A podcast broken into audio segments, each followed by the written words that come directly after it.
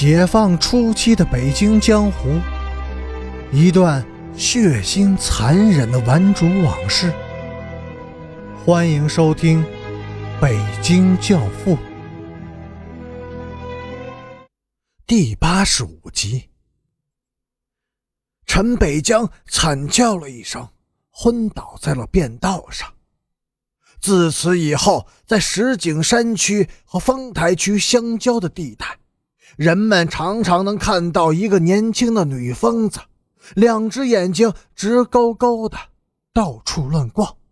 她身穿旧军服，肩配红袖章，手里提着一截麻绳或者一根皮带，嘴里不清不楚的哼着歌，偶尔还自得其乐的做出几个滑稽的动作，引起围观者们的哄笑。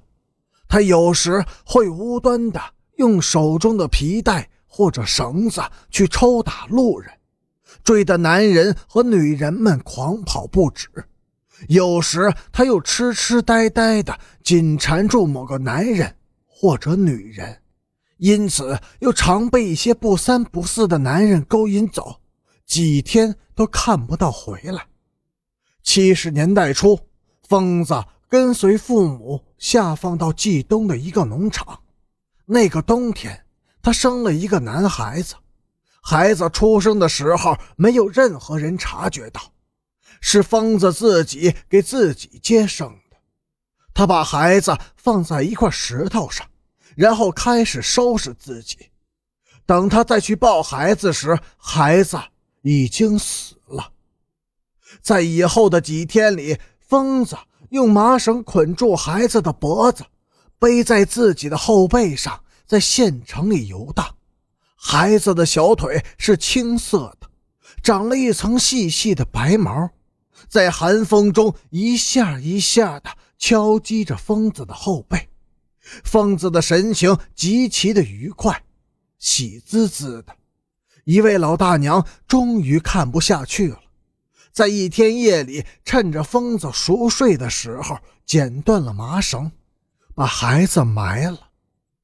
疯子醒来后，发现自己的孩子没有了，嚎哭着沿着大街狂跑，凄惨的嚎叫着：“我的孩子，孩子，谁把我的孩子偷走了呀？快把我的孩子还给我！”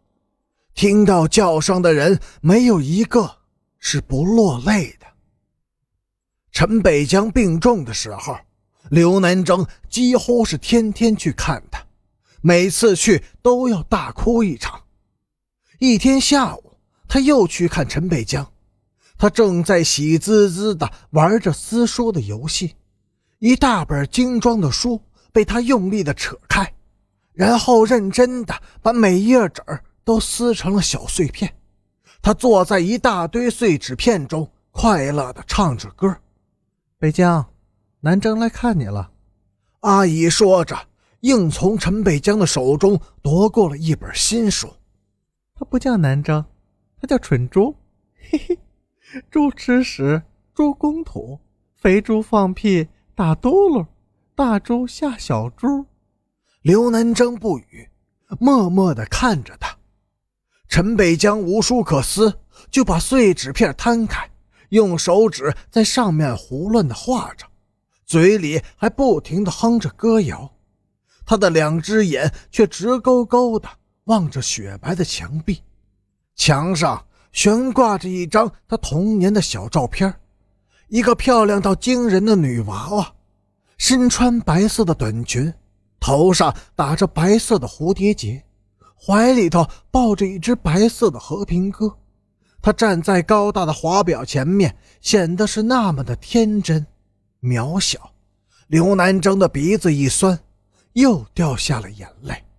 忽然，陈北江脸上的笑容一下子消失的无影无踪了，好像是看见了什么可怕的东西一样，两眼圆瞪，身子紧张的往后缩着，两肩瑟瑟的发抖。然后，他突然用手紧紧地捂住了眼睛。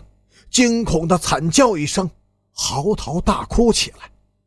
刘南征赶紧把他抱起来，紧紧地搂在怀里，用手轻轻地抚摸着他的头发。别怕，北江，我在这，没人敢欺负你。别怕。